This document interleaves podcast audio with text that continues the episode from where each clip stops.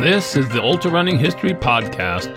I'm your host, Davy Crockett. Thanks. Thanks for coming. This is episode 152. In this episode, I will include my interview on the very good Trail Runner Nation podcast. I recently went on it to talk to the guys about my new book, Classic Ultramarathon Beginnings. We discuss several of the very early ultras in our history. I hope you enjoy it and will support my podcast by buying the book on Amazon.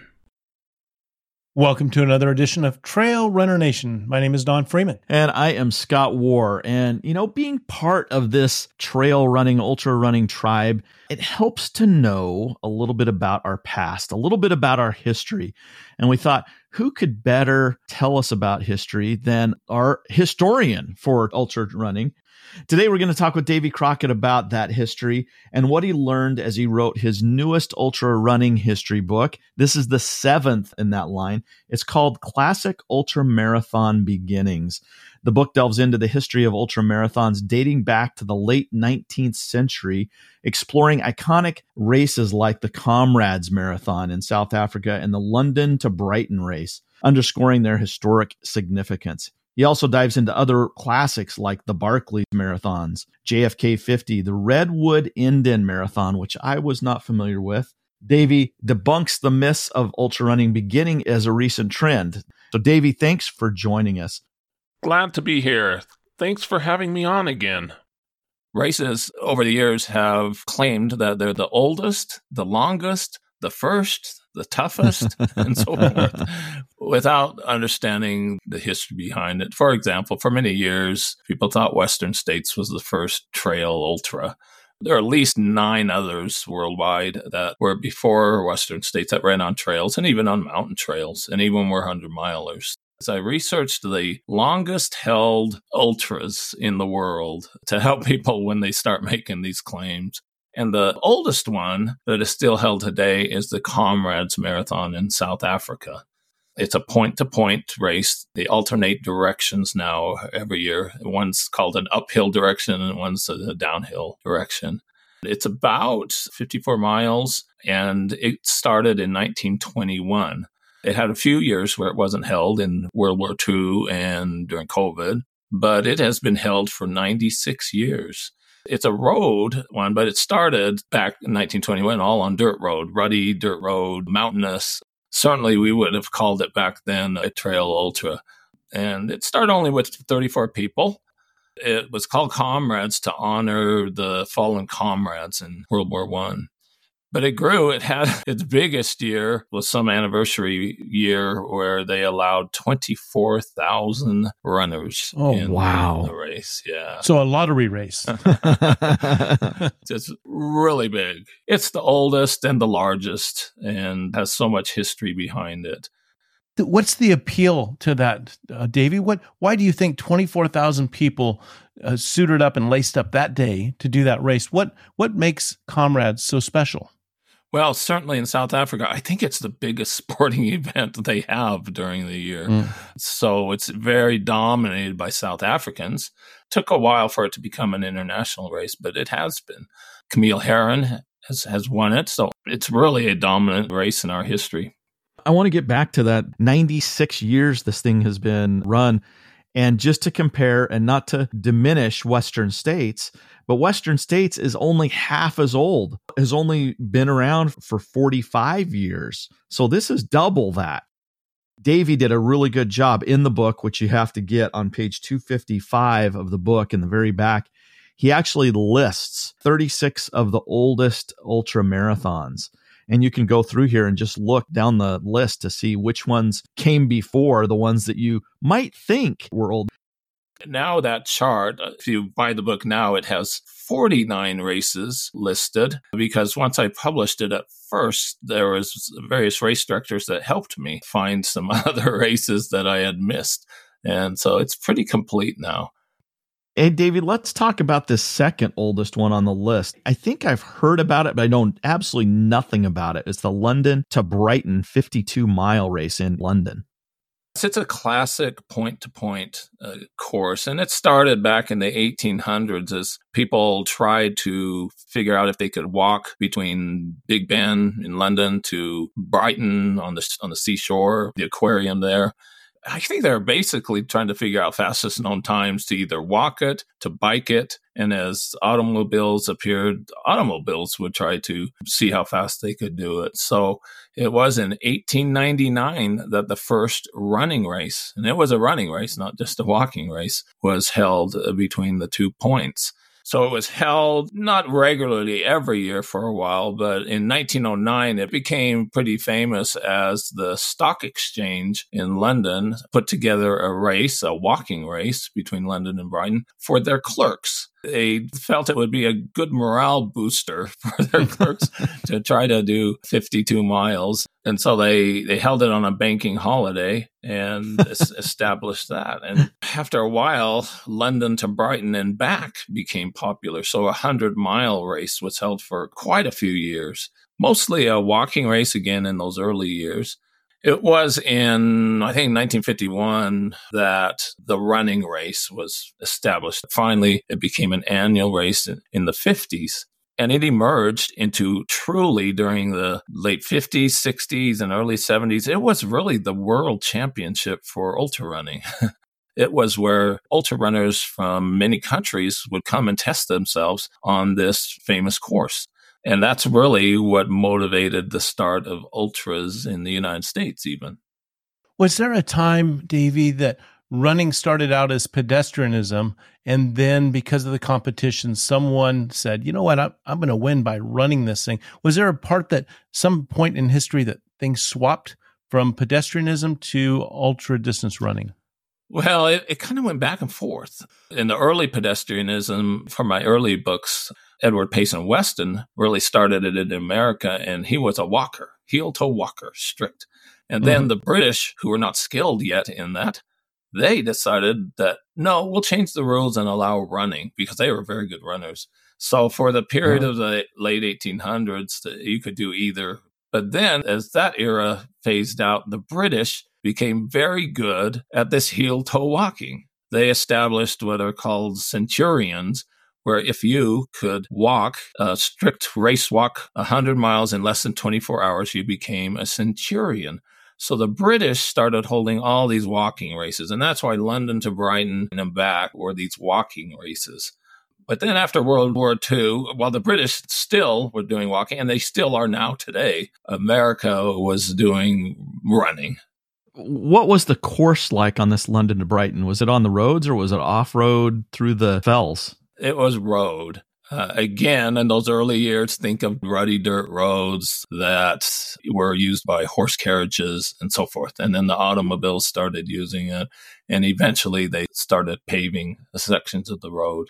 And it varied in distance over the years uh, 52, but it became as much as 55 miles as they had to change highways. But they stopped the race because there was just too much traffic mm-hmm. on those roads. Dave, you've got a number of races in that book. It's fun to look through. There's plenty of pictures and research, and you do a comprehensive review of the topic.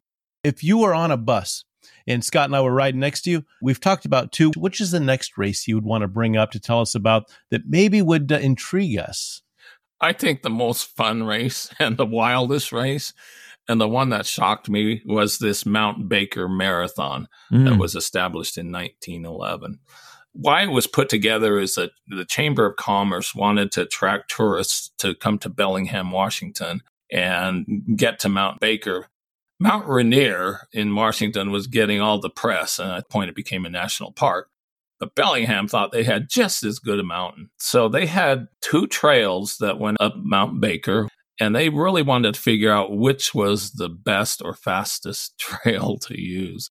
And so somebody had the idea, well, why don't we have a race? But this wasn't just an ultra race. They started it in the city of Bellingham down on the Puget Sound. And they gave runners two options Model T Fords to get to a, a, one of the trailhead on rugged dirt roads. In 1911, these automobiles were not good. you know, they would break down. Or you could take a train. So it'd be further to go on the train. And I think the trail was longer. So they tried to even it out. So you had a choice. So it was just wild to see these guys starting off to hit the trails and they would have problems. The cars would break down and then they'd try to hitch a ride with another crew. they ran up to the summit of Mount Baker. It was in August and they started at night, so the surface would be frozen and a little easier to go up than post holing your way up to the top of the mountain because there was snow. And they would not dress themselves well for the freezing cold at the top. They looked like they were running in their underwear. They truly did. and they would have a checkpoint person at the summit that would wrap them in a blanket and make them rest for five minutes and then send them on their way. The guy who was leading the race that got to the trailhead the first was the one who took the train, one of the ones who took the train. And so he got on the train. He said, ah, I, I got this. Well, the problem is his train, as it's going back really fast, hit a bull and derailed. and he finally got a ride somehow in, into town, but by the time he did, he had become a second place one. The first place one had taken the automobiles. So everybody felt sorry for the guy, but the next week they barbecued up the bowl and had a nice feast to celebrate. they got they got even. So they held this race for three years. The second year, though they had to postpone it, it had a terrible blizzard up there. Even though it was done in August, they had to cancel it for a week. And then the third year, they did it again but one of the runners, as he was coming down, fell into a crevasse Ooh. and disappeared. Wow. He was the brother of the guy who won the first year. And after he didn't show up for, you know, a couple hours, they went searching for him. I think he was in it for several hours. His first thoughts when he fell into the crevice is that, darn it, I don't think I'm going to finish the race. he had no way of getting out. They talked to the, the last runner who saw him and figured out approximately where he was and yelled. And eventually they were lucky using footprints, figured out where he was, hauled him out with a rope, took him down. They did have an aid station about halfway up the mountain. He recovered well. He didn't have uh, any serious injuries. But that was the last year of the race. Although it wasn't canceled because of that incident, uh, it was just hard to get sponsors. So that is the earliest trail ultra I have found in the United States. 1911 what kind of lights would we see runners with uh, we have it on our head on our waist we could hold something what were people using then I did put that in the book, and they were miner's lights. You lit them. Uh, they had a flame in them. It was a dangerous thing they were doing, and very yeah. primitive, primitive lights back then. Puts a whole new meaning into refueling at the aid station. yeah. So I wonder how the community changed. If we're out there right now as a bunch of recreational runners supporting one another and helping one another, and I've got some trail aid in between aid stations, and and here's some advice that might help you because I'm passing it along from someone else. I wonder if that was the same type of trail culture and community back in the day when everybody is laced up to get a podium so they can get that win. Yeah, it was all word of mouth back then.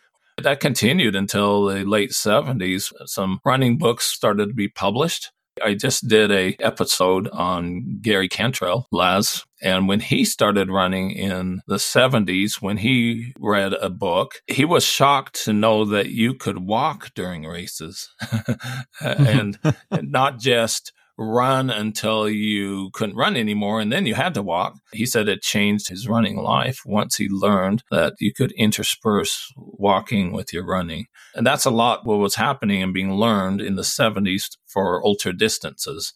So you brought up Gary uh, Cantrell, and you do cover Barkley Marathon in the book. Let's talk a little bit about that because I would imagine there's somebody out there that's never heard of it, and I bet you there's some information about that race that you know that you can share with us. That the people that have heard it will be surprised too, because I was as I read the book.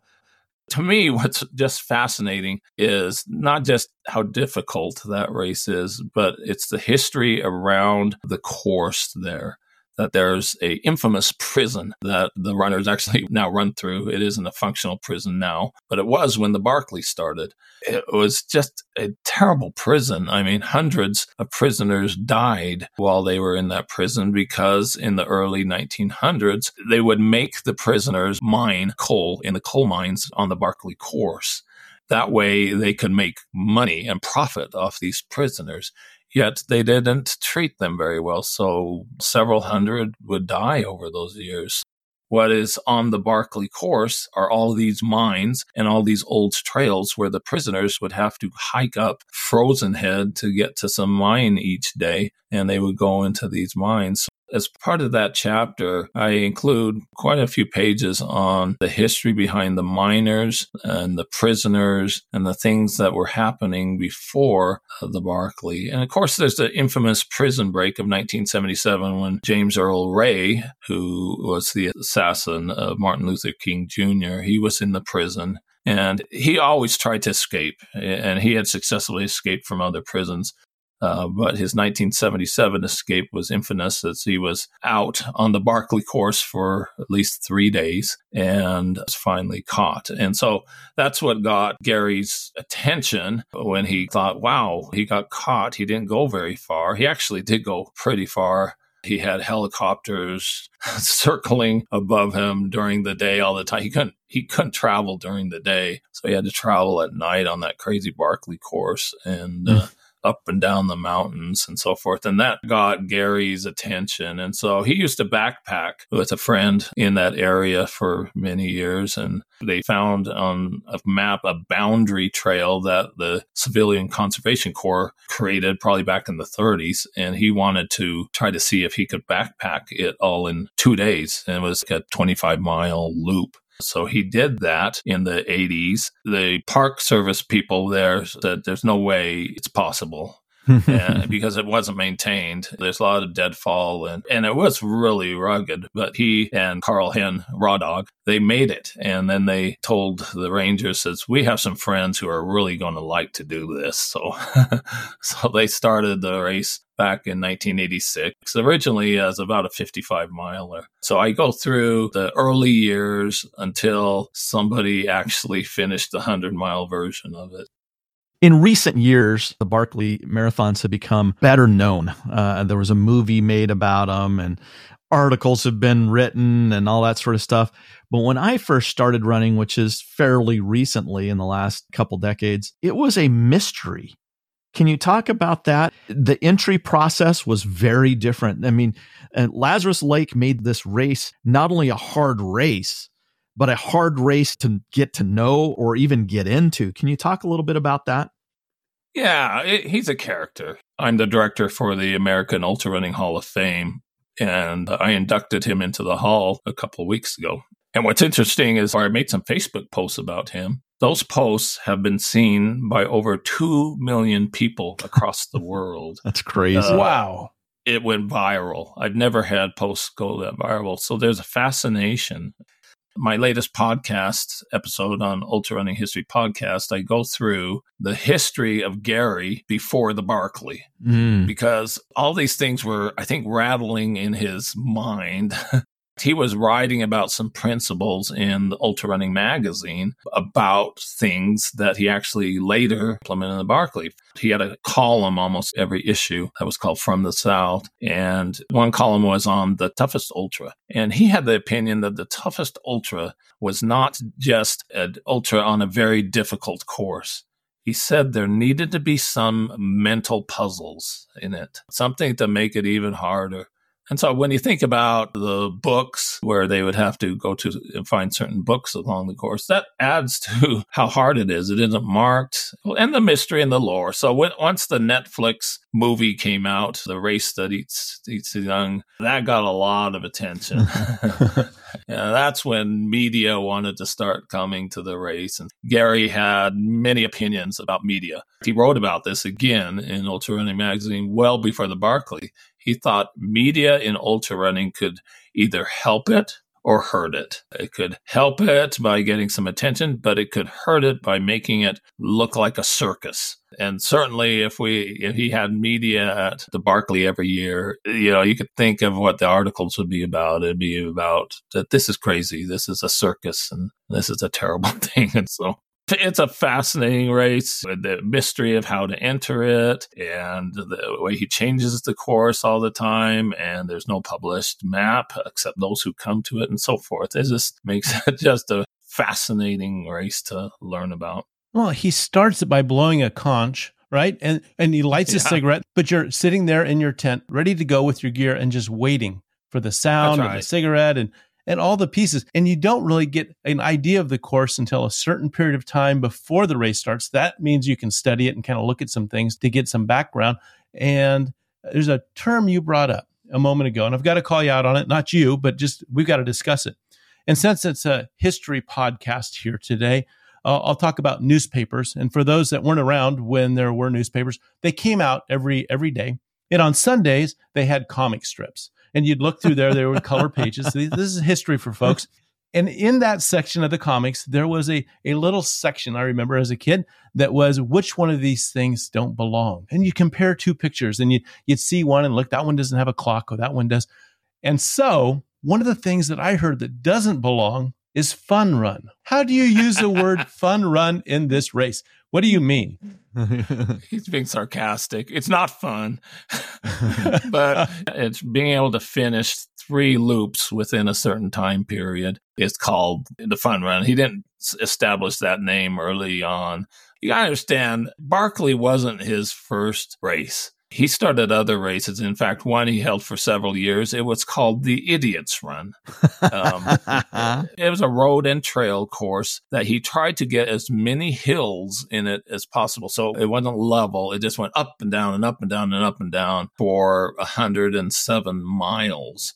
Uh, and he would kind of mock Western states. He said, Yeah, there's this race out west that thinks they're the toughest race, but I think ours is tougher. And it, it turns out it probably was. It was 14 miles further. and and so he would create these races. Later he did the race across Tennessee. But all of these races that he would make in Tennessee were part of his love for the roads and the trails in Tennessee. But before we leave Barkley, let's talk about the entry fee for that race. At first, it was like five cents a mile or something like that. And that's where the fee was. He never was trying to make money, but he hasn't been a rich man. He's an accountant and at times has been uh, unemployed, but he's never charged much for his races. And so he would have some funny entry fee that he would ask people to pay. But after a while, in addition to entry fees, he would have them bring things that he needed. For example, if he needed a new shirt, he would have all the first timers bring him a shirt or socks or, or so forth.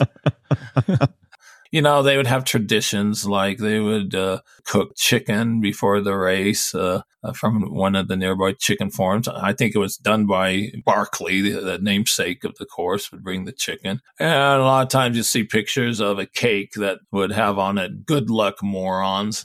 you know. That's great. Hey, uh, I want to get into another one that I had never heard of the Redwood Indian Marathon. Tell us a little bit about that. How did you come to know that? And tell us a little bit about the history of that and the significance of why you included that in this book. That one, somebody pointed out to me. I had never heard of it too. And so one of my listeners said, Hey, why don't you do one on the Redwood Indian Marathon? I said, What's that? I did some research and again found lots of newspaper articles about it. And so this one was in 1927. They had just completed the Redwood Highway in California that went from San Francisco or across the bay clear to Oregon and went through a lot of the redwood forests. And they were trying to get, again, publicity to get people to drive this new highway, which again back then was dirt road. Back then in the 20s, uh, Native American runners were becoming pretty famous, and people were recognizing that, that these indigenous runners were really good.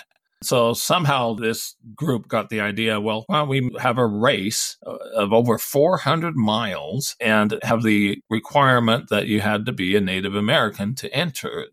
And so the different counties along the way would try to find individuals that they would sponsor and put in the race. Eventually, it's really two tribes the Karuks that were up in Northern California, and then the Zunis in New Mexico. It was a point to point race, and it went through all of these towns, and it went on for at least a week. These are all young guys, 18, 19. So the chapter I put in kind of gives a day by day who's in the lead, and they would have, of course, support cars going along. Although what happened in a couple towns is that you know they'd have a, a lot of fun with it. Sometimes they would dress somebody up to look like one of the runners, and before the runner really came into town, they would put on a hoax and get the whole town screaming and cheering for one of their locals that's running uh, through the town. That happened in two occasions, and so it would confuse the whole town whether that was the right person or wasn't. So all these fun things would happen along the way, and you know they tried to train for this race, uh, but some of them weren't as well trained as others. They held that race for two years, 1927 uh, and 1928. We've learned a lot of things about trying to survive those longer races, the 100 mile and some out there at 200 miles. But they came in probably not with a lot of experience of running 480 miles over a week's period. They must have been very intuitive. They must have had great insight and being great problem solvers without a lot of experience or this knowledge passed down of how do you run successfully 480 miles? If we went out there to do it, we'd want to try to gather as much information as possible so we could survive. I wonder what the finish rate was for those guys. About half of them finished, if I remember. Some of them weren't very successful. They had terrible problems with their shoes and blisters and but they were motivated because there were prizes at the finish. And in fact, the winner earned enough money before he even left town. He bought a brand new car. He wasn't about to use his feet to get home. He said, "I'm buying a car." Davy, you in your list here in the in the, the back, the reference list, you mentioned that the JFK 50 is the oldest ultra race in the United States that's still being run. Uh, tell us a little bit about the origins there and, and the significance of that race. Why it started is in 1963. That's when a 50 mile craze happened because John F. Kennedy had made some comments about wondering if his officers could do a 50 mile test on foot to finish in a certain number of hours that Theodore Roosevelt had originally had a requirement way back when. So he just made this comment and actually asked one of his generals or colonels or somewhere to put together a test. And it leaked out that this was happening and an article was published and within a day somebody in the public went out and said i'm going to try to finish 50 miles. And so this craze started happening all over the country and even the world. I would say tens of thousands of people in 1963 tried to walk or run 50 miles. They became ultra runners one club in Maryland put together for their boys. His name was Buzz Sawyer, who was a very accomplished runner. He decided that he would put together a 50 mile race, which is pretty close to the same course that the JFK 50 runs today. The first ones that were in that 1963 race, and it wasn't really a race, they treated it as a hike, were all kids and they would carry sack lunches and stop at stores along the way. A few of them were successful. Buzz had no intention on continuing the race, but the kids came to him the next year and said, Please, can we try this again? and so they did it again, a little more organized that year. And so for many years, four or five years, it was just a club event. And then they started to open it up to the public. And then by the early 70s, it got attention, and many of the best ultra runners in the country would come and run in it. Its biggest year was in the early 70s, and there was over 1,500 starters. So the chapter I have goes through the very first years and kind of follows about who these people were and how successful they were, even the first women who were able to finish it. A nice tale about, yeah, the oldest ultra in America is the JFK 50. The book Classic Ultra Marathon Beginnings covers nine of these races and put together how did they begin? So Davy has a library of books that he has written. It is amazing. Uh, Don commented that there's pictures and diagrams and maps that pertain to these races.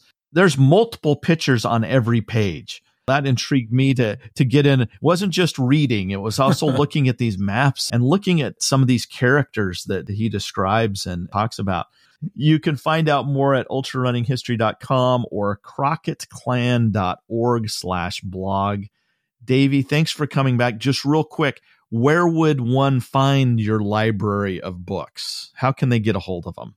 Probably the best place to go is just go to Amazon. And if you search for ultra running history and probably Davy Crockett, you'll at least find one of the books. So they're organized into on Amazon as series. So there's seven books in the series that you can get in paperback or hardcover. And for my Grand Canyon Rim to Rim history book, I did an audio book on it. And that's that book is the most popular of all the books.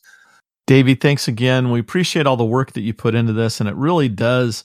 Every time I read one of your books, I feel connected to the past a little bit more and kind of makes me swell with pride that I'm walking in the footsteps of, of people that are way tougher than me. So thank you for doing all that hard work for us. Thank you for having me. That's exactly what I hoped people would feel. mm, good, good. With that, this is Davy Crockett, and this is the Ultra Running History Podcast. I hope you run fast and far, enjoy life, get outdoors, and most of all, stay safe and don't take unnecessary chances.